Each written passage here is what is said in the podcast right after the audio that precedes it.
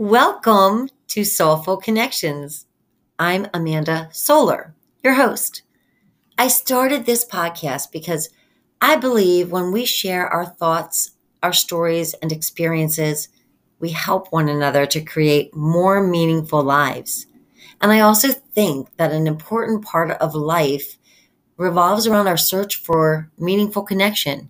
That seems to only happen when we get real about who we are and we authentically share that. So listen in, try to answer these questions yourself, and let's connect. Connection.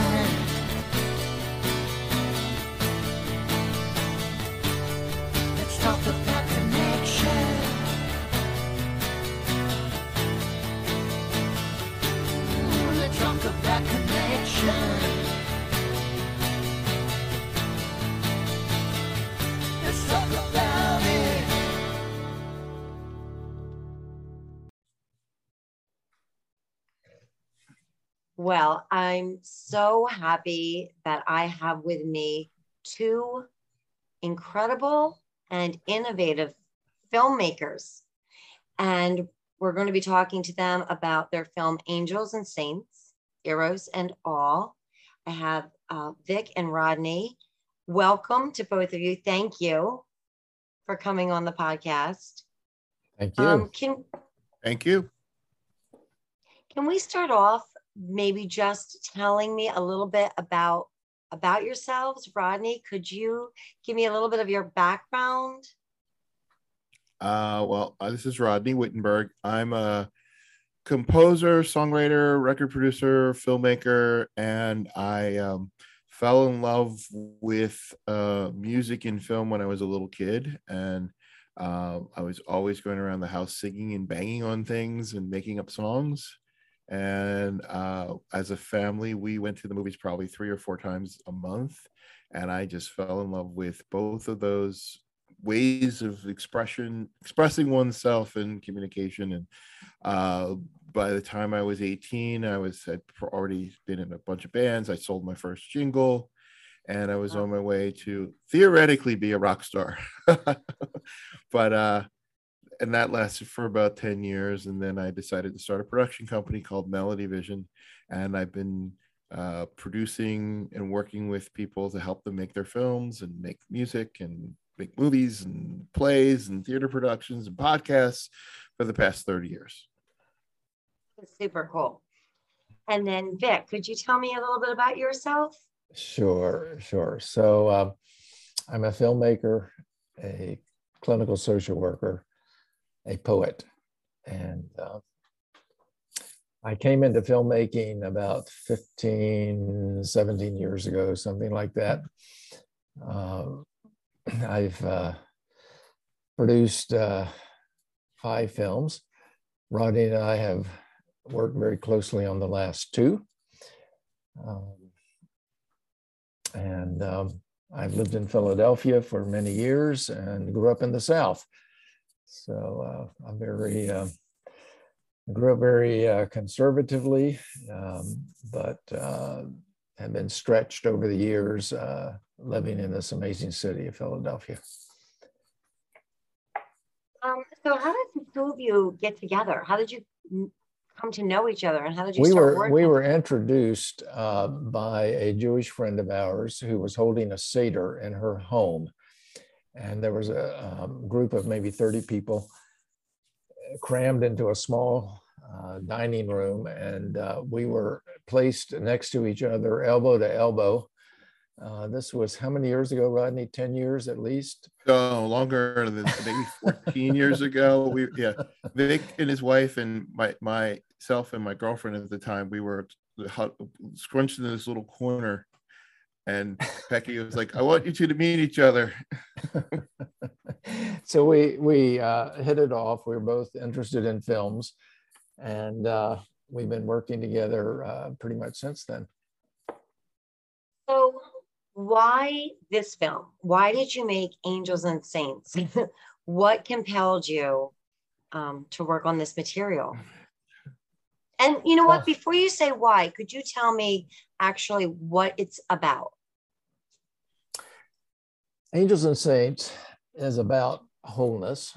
It is about um, the split between spirit and body, which goes back all the way into Greek times and then into early Christian and Judaic history, where the body is bad and the spirit is good. And this dichotomy, this split, which we tend to take for granted, uh, has been incredibly damaging to our culture, to religious institutions, to many places.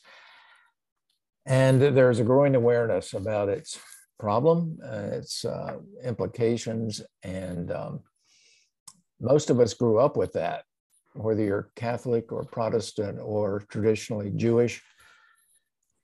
And those are issues that are starting to come to the fore, and people are dealing with uh, guilt, shame, and fear, especially body shaming. And we're seeing how this uh, has impacted our culture.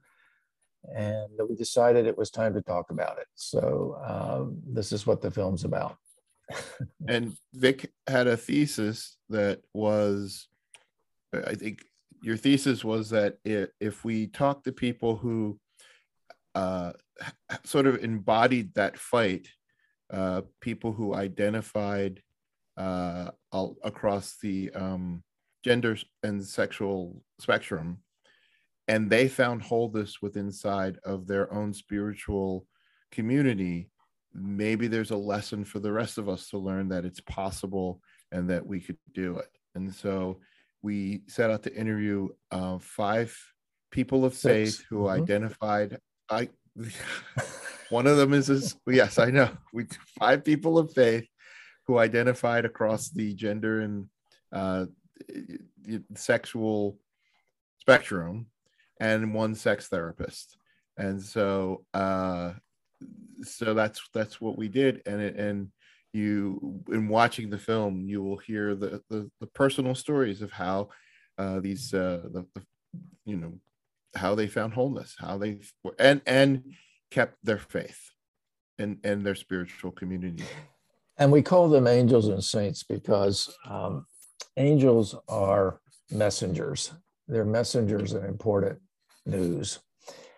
And the saints is used kind of ironically because these people are anything but saints in the traditional sense of the word. They're not mm-hmm. they're not purity people. They're not goody goody and aloof. They are flesh and blood and uh, people that would not normally be called that, but they are uh, very important people that have um, such examples in their lives and their witness to speak to us. You know, as somebody who grew up, I went through 12 years of Catholic school. I mean, really, it was pretty rigid background. I, I went to confession every Saturday. Um, you know, pretty structured Catholic background, which is it makes it kind of funny that I'm even doing this interview because I I just learned how to say the word sex or sexuality like last week. Um, mm. so, uh, but I saw the film and, and it's really beautiful. It's really beautifully realized what you're talking about. Um, I, I love the imagery that you used, and I think you really will speak to a whole myriad of, of people um, with varying comfort levels, might I add. Mm-hmm. Um, so I think you just did a gorgeous job. Thank but you. Were, thank, you're welcome. Were you at all, you know, hesitant? Was there a moment where you thought, mm, I don't know if, if we can do this or if I should do this? Well, my hesitancy has been um, primarily that I don't want to offend people, and I kind of know that it will offend some people. Um, I think that it will bring up feelings um, that many people who see the film will have pushed down within themselves.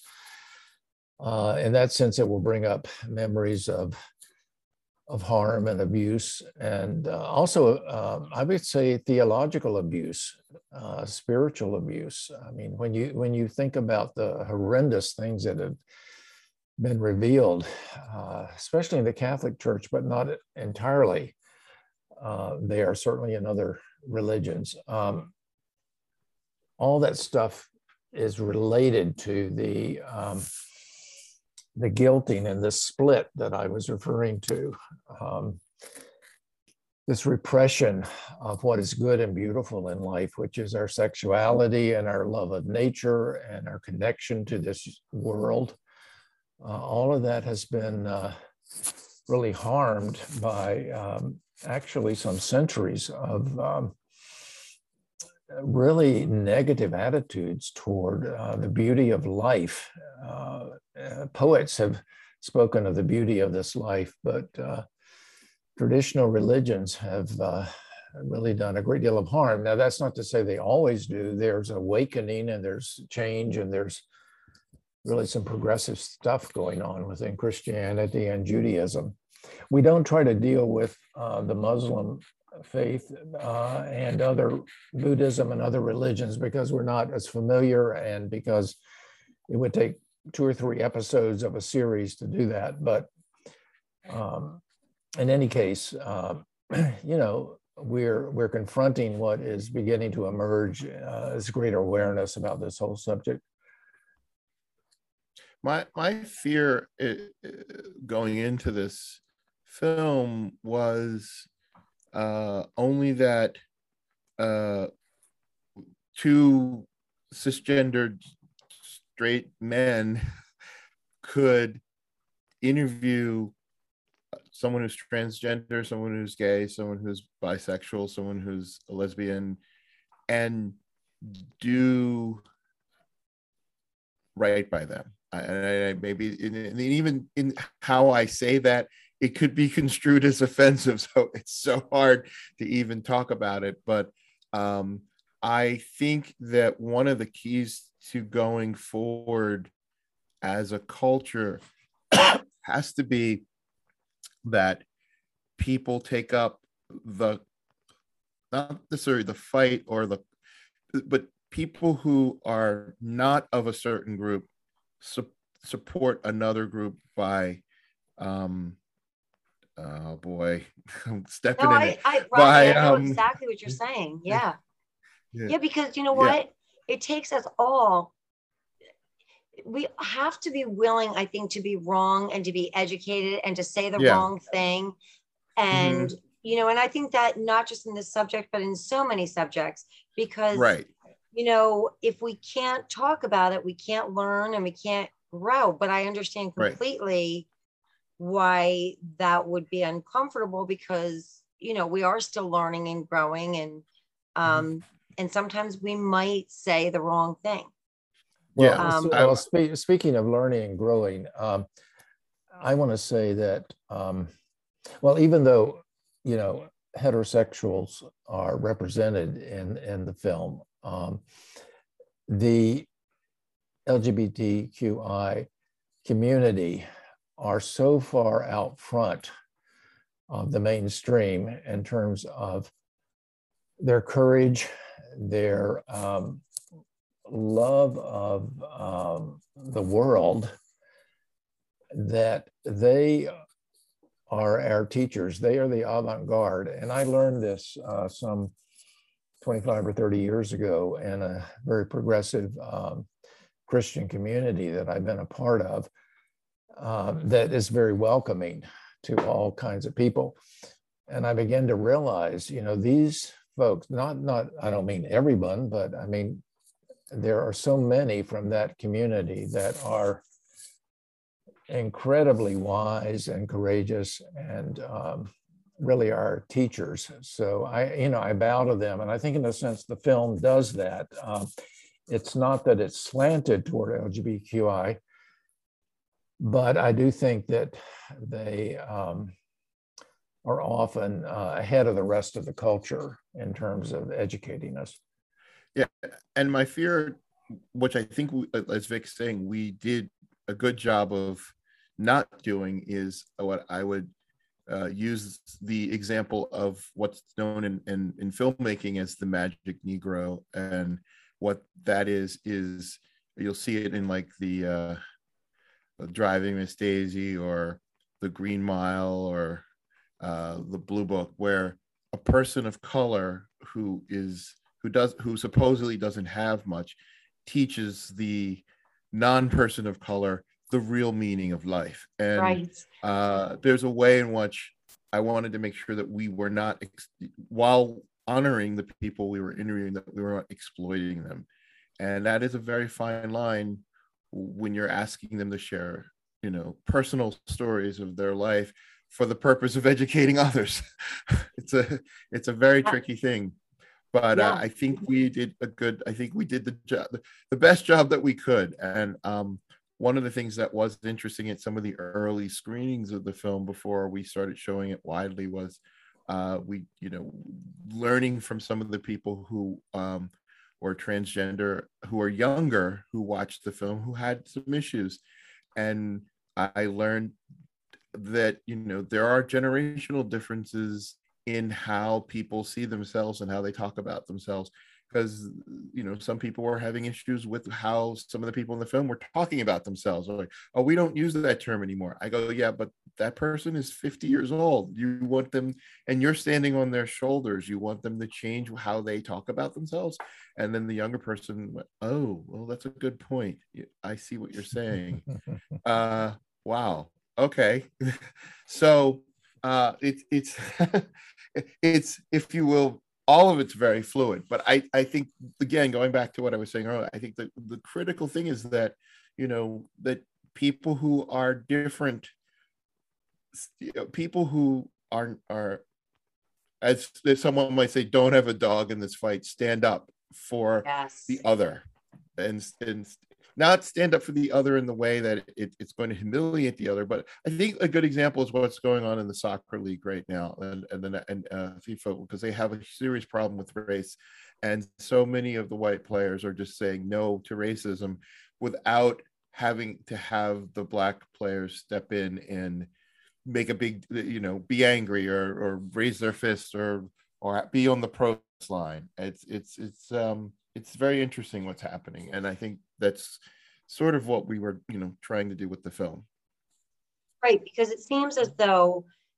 um you know because you're interviewing and talking to people who are really courageously sharing who who they are and and actually that courage came well before you know the film because when you mm-hmm. live in this world to actually mm-hmm. claim that self that's a very very brave and bold mm-hmm. step and like you said, it gives all of us permission to be more whole and to be more mm-hmm. comfortable because you don't have to be, you know, non binary or trans to have a split between your spirit self and your physical self, you mm-hmm. know? Mm-hmm. Um, do you mind if I ask you both what your kind of religious background was growing up? Um, you know, what was that well, like? Well, I don't, I don't mind. Um, I uh, grew up in a conservative uh, evangelical background, uh, not nearly as right wing as much of what we're seeing in the culture right now, but sort of middle of the road. I would say kind of the Billy Graham culture uh, of its day. Franklin Graham, on the other hand, is uh, really, really, really to the right. His father, uh, in fact, I met him. Uh, I met Billy Graham as a kid, and I, I knew that culture, and I grew up in that. My dad was a Presbyterian minister, and oh. through the years, uh, you know, uh, even though I can say many wonderful things about my parents, they grew up with this same cultural and religious split, if you will. And uh, it wasn't until my uh, late teens and early 20s that I was really grappling with this and um, really uh, struggling to find that wholeness within myself. Um, so it's always been sort of in my craw for years. And then uh, uh, over the years, I uh, have been a part of a very progressive uh, Christian community that um, is uh, just really totally accepting of uh, the LGBTQI folks as well as heterosexuals and everybody else, and racially and every other imaginary way. And uh, that has uh, nurtured and influenced me. And um, actually, two of the people in the film um, are people that I knew in that context. Uh, one being um, the person who identifies as trans, that is Chris, uh, and the other being uh, Rev Bev, Beverly Dales, who kind of bookends the film.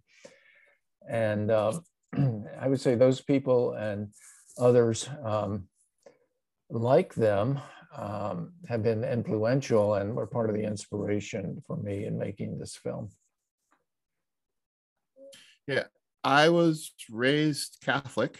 Um, and the strange thing, my dad was Baptist and my mom was Catholic. And uh, historically, it's funny because African Americans, particularly those who moved up from the South during the Great Migration, when they got to Philadelphia, New York, other cities, uh, while my grandparents on my mom's side were Baptists, um, they felt that the gift their daughter, my mom, a better education, they would send her to Catholic school and they would raise her as Catholic uh, with the idea that Catholic was better.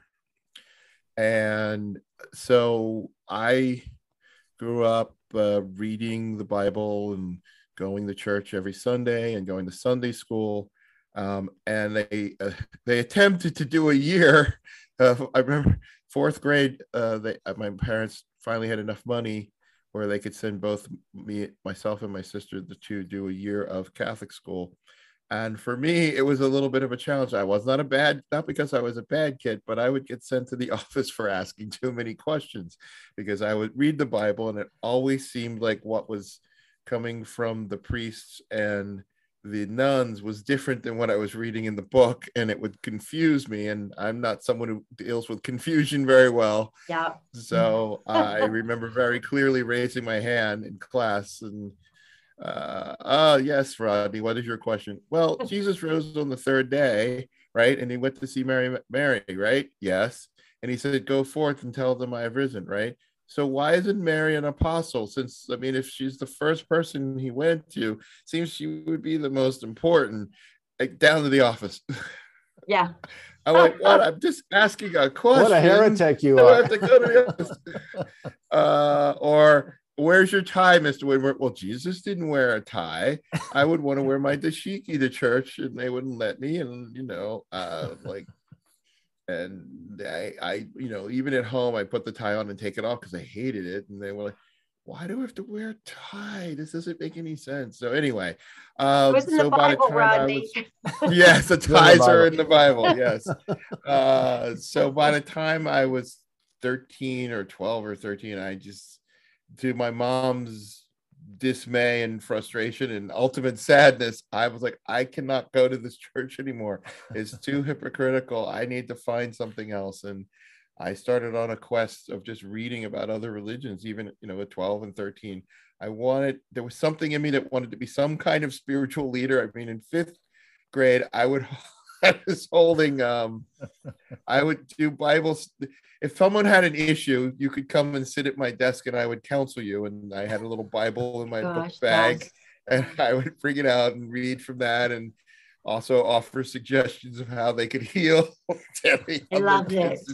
in in fifth grade. So I was constantly seeking something. And uh, I remember, uh, oh God, being outside. You, and you, you were mass quite a prodigy, and, and here you Yeah. are still uh, teaching people. Yeah. Still trying to figure it out. Yes. Still trying to understand. I But, uh, totally yeah. relate to that because I remember I was the raising of the hand too. And I Mhm. remember raising my hand and asking a priest, and I said, So I know that it was a virgin birth, Mhm. but did Mary and Joseph have sex afterwards, like ever? And oh they said. "No." and they said no. So I went oh, home and I said, No. Mom, did you know that Mary and Joseph never had sex? And my mother said, Well, how did you find that out? And I said, The priest told me, And she said, Well, how does he know? Was he there? good for your mom and good for you oh, that you could talk she, to your mom about this. my mother was always questioning, and it, you know, she at the time when I was younger, I always thought she had a little bit of a heretical mm. nature, honestly, because you know, I she would say, well, mm-hmm. you know, priests would understand divorce if they could just get married. yeah. Uh-huh. and mm-hmm. and I would say, Mom, they are married. And she would say, Well, who are they married to? And I would say, They're married to the church. and she said. Well, how does that work? well, good for her. She you know, planted so, some seeds of questioning in you. That's wonderful. Yeah. She did. She sowed those questions. You know what I mm-hmm. what I think is interesting um, neither one of you, even though you did question certain things, you didn't abandon your spirituality. Mm-hmm. And I think that that, I think, I wonder how often that happens, especially in the LGBTQI community. Um, and, and that's what I kind of love about your movie. It almost gives permission to be both mm-hmm. a human fully human mm-hmm. and mm-hmm. and spiritual. Yeah. Yeah. Mm-hmm. Yeah. yeah. yeah. I mean, that's a really yeah. good point. Mm-hmm. Yeah, it was always a quest for me. I, I mean, I always felt I was on a, a, spiritual path, and I think that there, I, I, I mean, some people call it the God Hall. There's so many different names for it in the spiritual community, but I think there's a emptiness unless in in in us as humans and we can find ways of filling it up but they never they never seem to really satisfy the needs of that, that hole without finding a, a, connection to god or gaia mother earth whatever whatever your whatever you name it i mean sure. there's a part of me that thinks it's all the same source yeah. it's just just how it filtered through different cultures yeah. you know i mean I, I i mean when when the activities are very similar and and the same and i think that's part of it you know like when you sit and meditate in the way that the buddhism teaches it's not that different than doing a deep prayer i know there are christians who would completely disagree with me and say they are not the same but the physical activity is very much the same. It's focus it's concentration it's clearing your mind it's being intentional it's all those things. And you're clearly in, and focused on one idea and one thing. That seems to be where you can get in that space where you connect to the source. Um so i think i think for myself there were two two factors uh, that come to mind and maybe some others but um one is that I had a wonderful mentor in college who um, was the first person in my life that ever listened to me uh, at a deep level. He didn't try to push his um, faith or his ideology. He, he, happened to have been a scholarly uh, theological person, but he never pushed anything. He just listened. And I had not gotten that growing up in a uh, conservative religious background that was always trying to teach me and push me to believe certain things. And as my doubts and such surfaced as a young adult, it was perfectly okay, and I could question, and um, and and that that kept me um, uh, helped me indeed to sort of ex- experience uh, myself as a whole person and as a spiritual and and human being. Um, and the other thing that was so influential for me were the arts, um, and particularly uh, literature at that stage of my life as I began to um, delve into. Um, I was actually uh, a German student and I have a, a, master's degree in German, and I, I delved into German uh, language and literature. And those German poets would take you right into nature in the most uh, explicit and sensual way, where you would be what we today call mindfulness,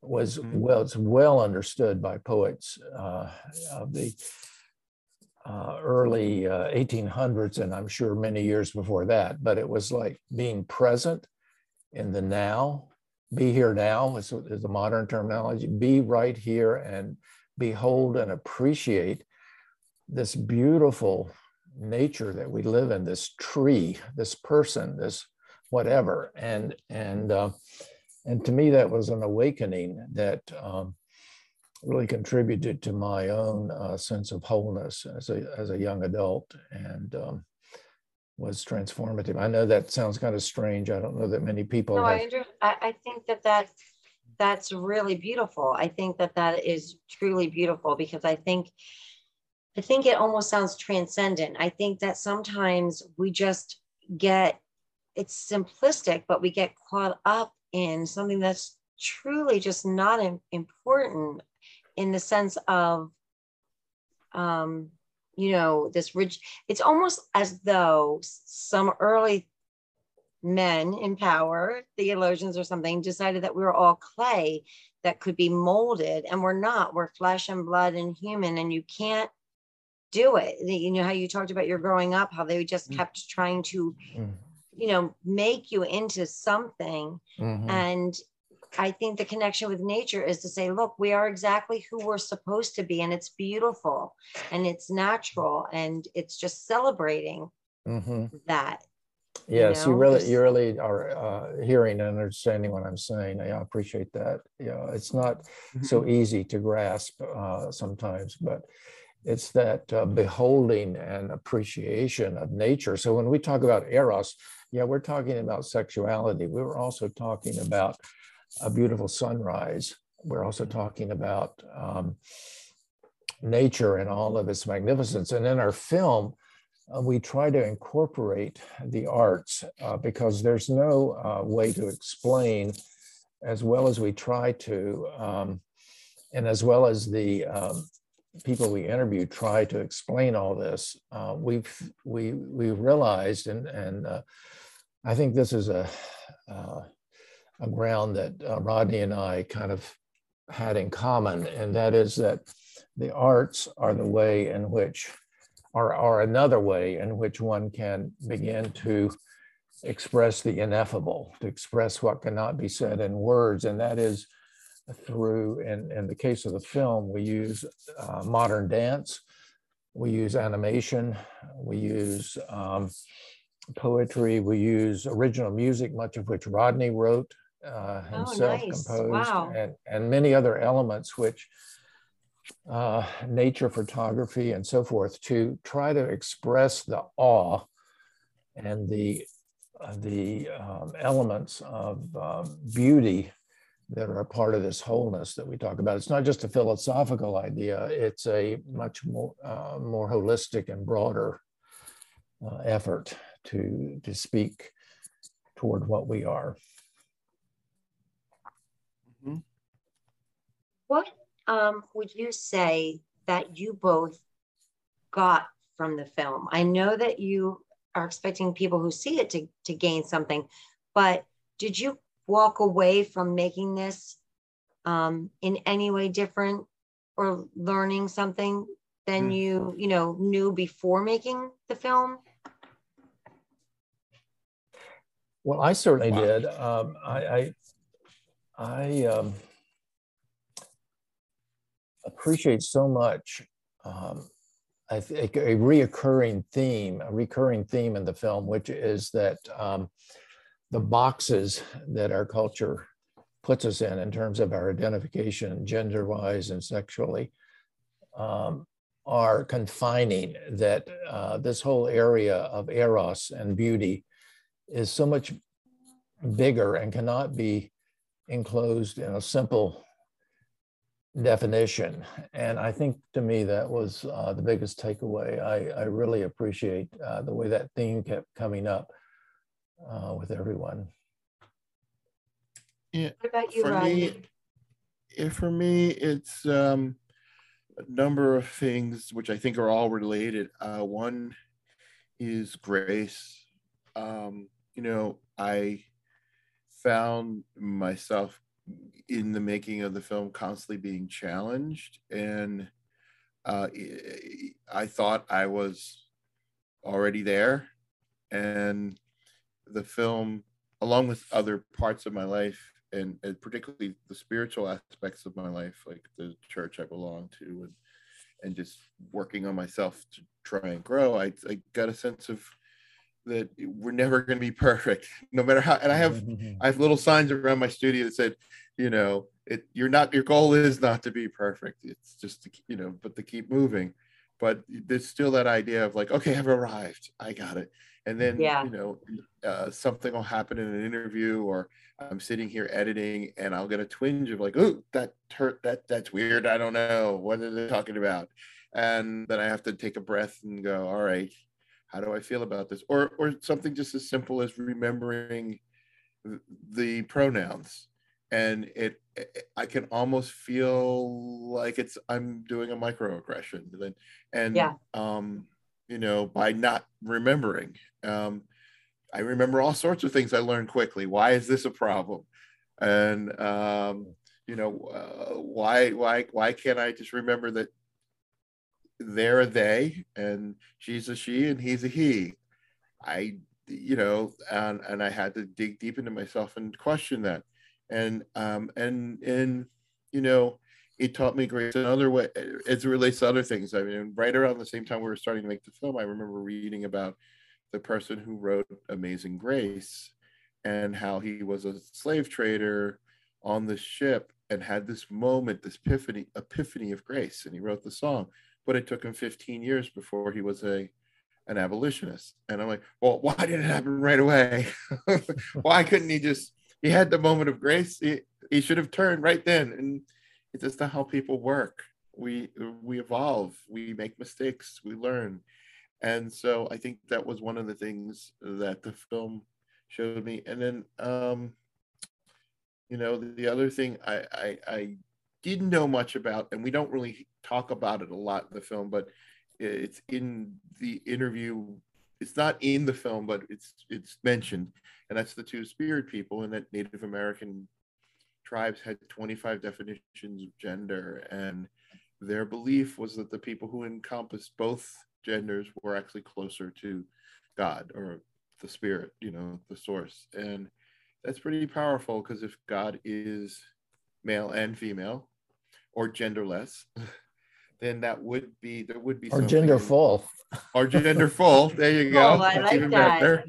Yeah, I like that. Um, then like those who who embody both would be uh, closer.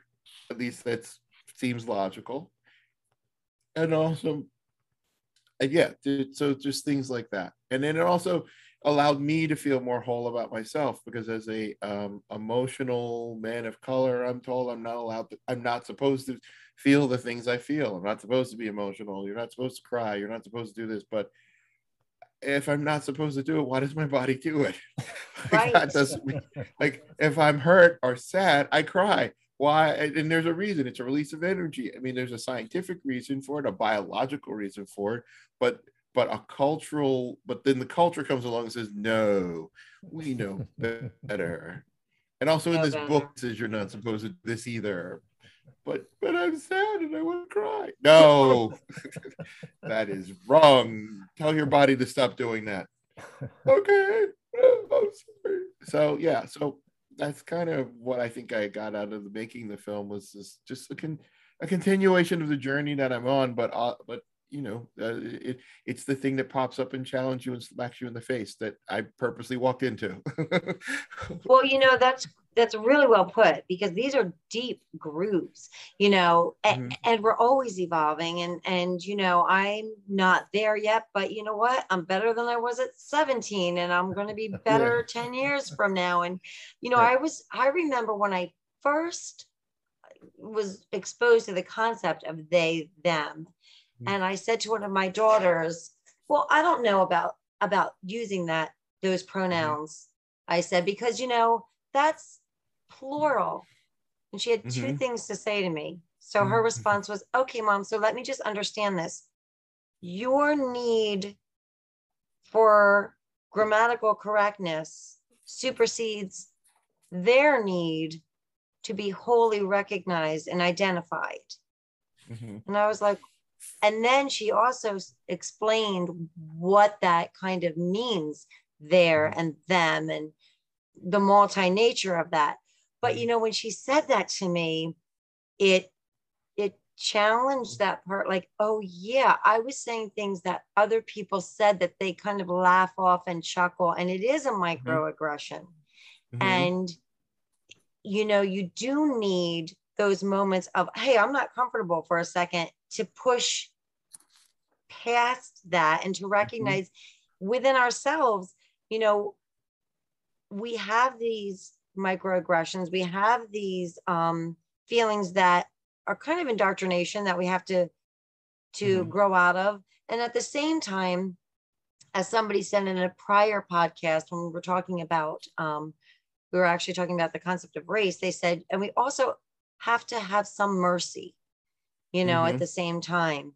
Um, so it it's really a great conversation and an important conversation for every single person. Um, mm-hmm. what are your your hopes, your goals for your film? Well, I hope that the the film will raise the um, awareness and the questions that we've been talking about tonight, um, because I think that they're they're already existent, but that they need a lot more emphasis. And so we're hoping that the film will um, be shown uh, as it already starting to be in conferences and uh, various uh, educational settings, whether it's colleges or schools. It's it's uh, been screened um, in quite a few film festivals and has done very well on the films festival mm-hmm. circuit. I think we've been in a dozen at least and received awards. I was concerned at, at first that the film would be sort of a niche film, just sort of for a very specialized audience. But what we're finding is that a secular broader audience is responding to it. And that's very encouraging because I think what we're talking about is not exclusive to religious settings, but it really um, directs itself toward our culture at large. Mm-hmm. Yeah. Um, yeah, I, I, I hope people walk away from the film with exactly what Vic says that they they enter into a dialogue either with others or themselves around how they see wholeness, how they and and and and continue on the path or start on the journey of finding wholeness for themselves, finding a way to have that mind, body, soul connection.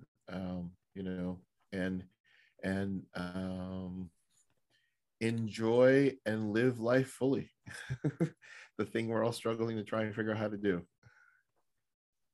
Um, beautiful job again. And I think that um, your use of the arts mixed with the conversation, I think it's it's really, really well done. I think that people will really um, enjoy it.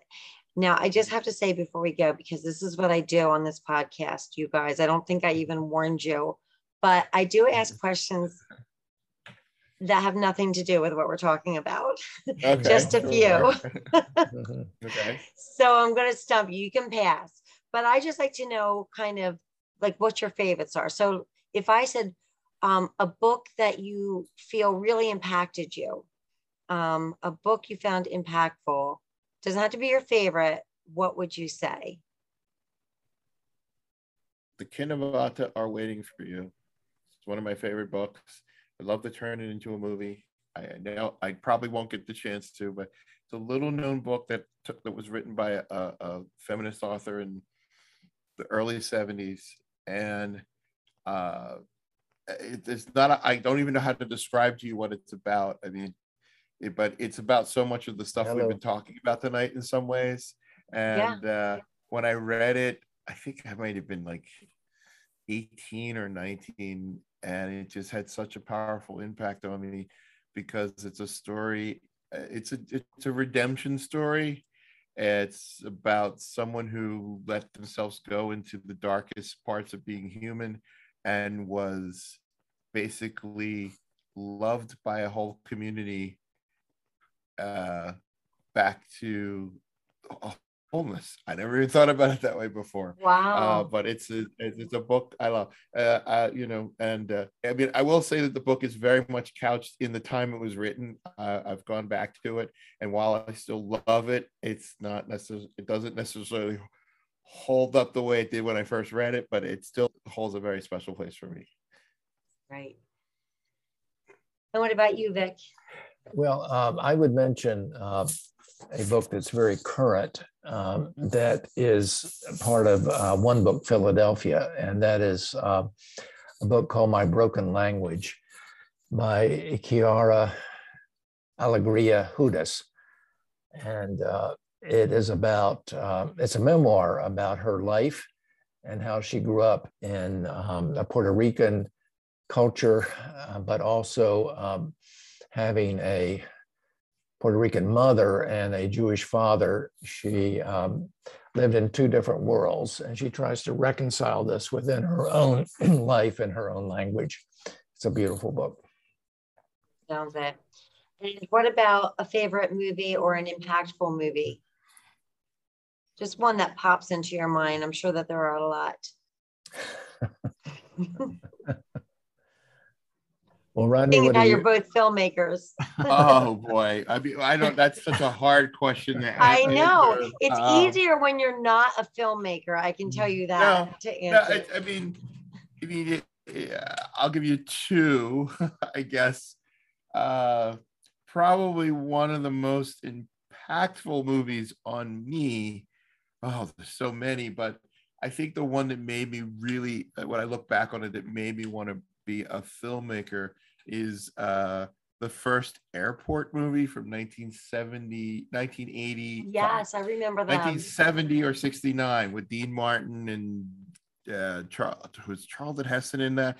And it's kind of the first disaster movie. It starts Yeah. the whole thing, but it's so epic and big. And it's uh, Alfred Newman, the famous composer's last movie.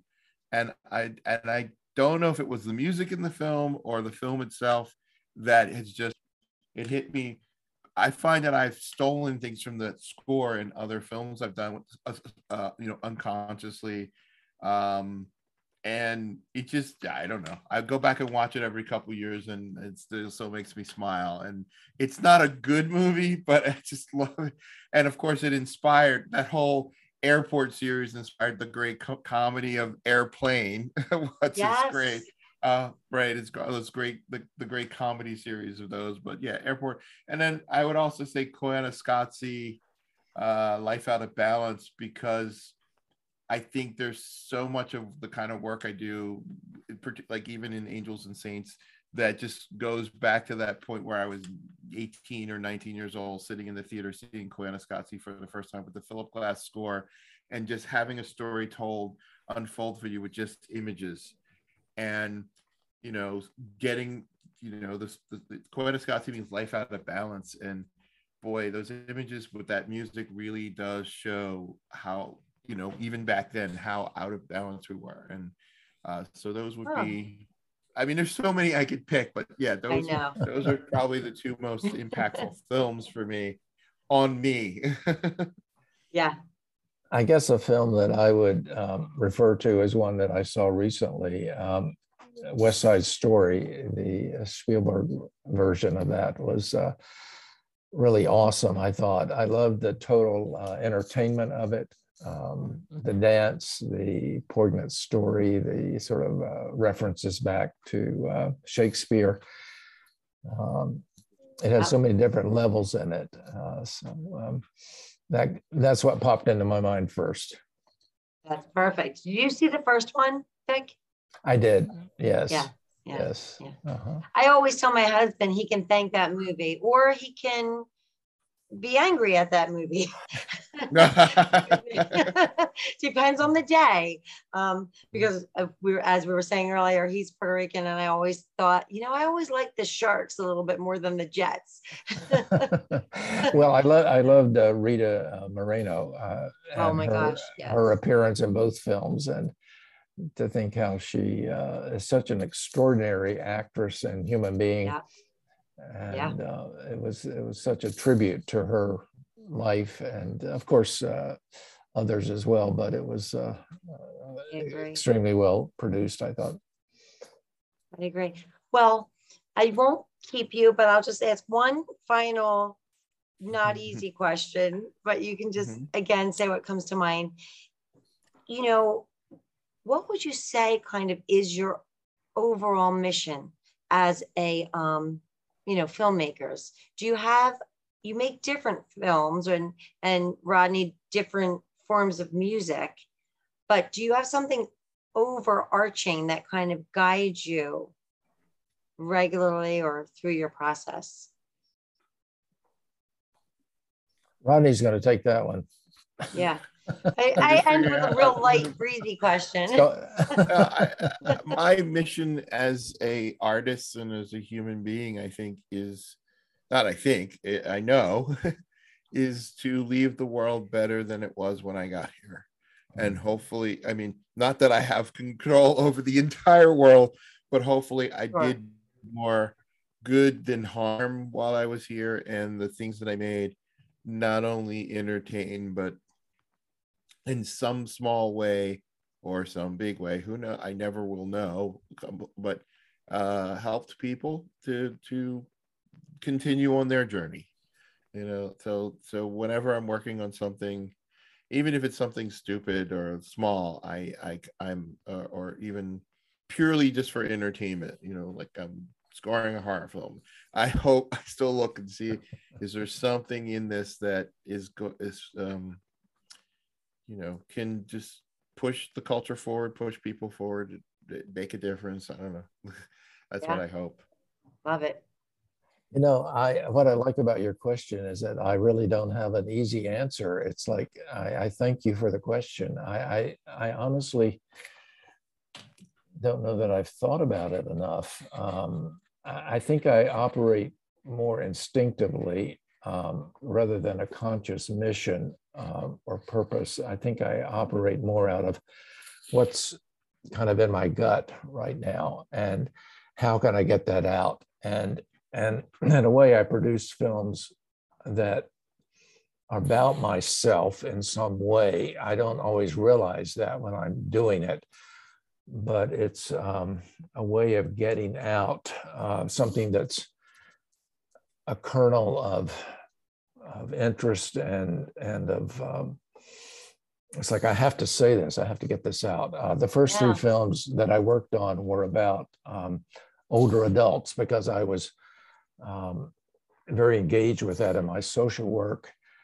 And then I got into well, what's the connection between older generation and younger generation? That was my third film. Uh, and then uh, in Caregivers film, uh, it was really about professionals that take care of, of people. And what's the impact of doing that? What's it like to be a hospice worker or to be a firefighter or to be um, a therapist or someone working with trauma every day? What what's the impact? And, and these are things that are close to my own life because i had uh, worked in uh, these fields not as a fire, firefighter but as a clinical social worker so I, I kind of go for, I mean, it, it's it's selfish or self-full. I'm not sure which is the right word, but it's about what's going on inside me that I've got to get out, and uh, and that, in a sense, is also what uh, Angels and Saints is about. It's like, uh, my God, I've struggled with this issue for much of my life. So, uh, what can I what can I say that will help me understand the world better and maybe help some other people so maybe that's what my mission is. But I, I love your question because it's not an easy one. well, I have to say, I really appreciate how open you both are and that you are doing creative and meaningful work. Mm-hmm. And um, I wish you both well with it. I congratulate you on the accolades that you've already received. And once again, I just thank you. Oh, it's been a tremendous pleasure. Thank you for having us. It's yeah. been wonderful. Thank you. Thank you. hey, thanks for listening. Giant thank you goes out to show advisor Roseanne Griffiths, the talented musician Bill Aronson, who wrote, produced, performed the Soulful Connections theme song. And a thank you goes out to Brad Sanders for creating the Soulful Connections logo. Love it. That's new this year. So much gratitude to these guys and to my friends and family who continue to listen and guide me. And once again, to you for listening. I would love to hear from you. Please shoot me an email at soulfullife at gmail.com. That's S O L F U L L I F E at gmail.com.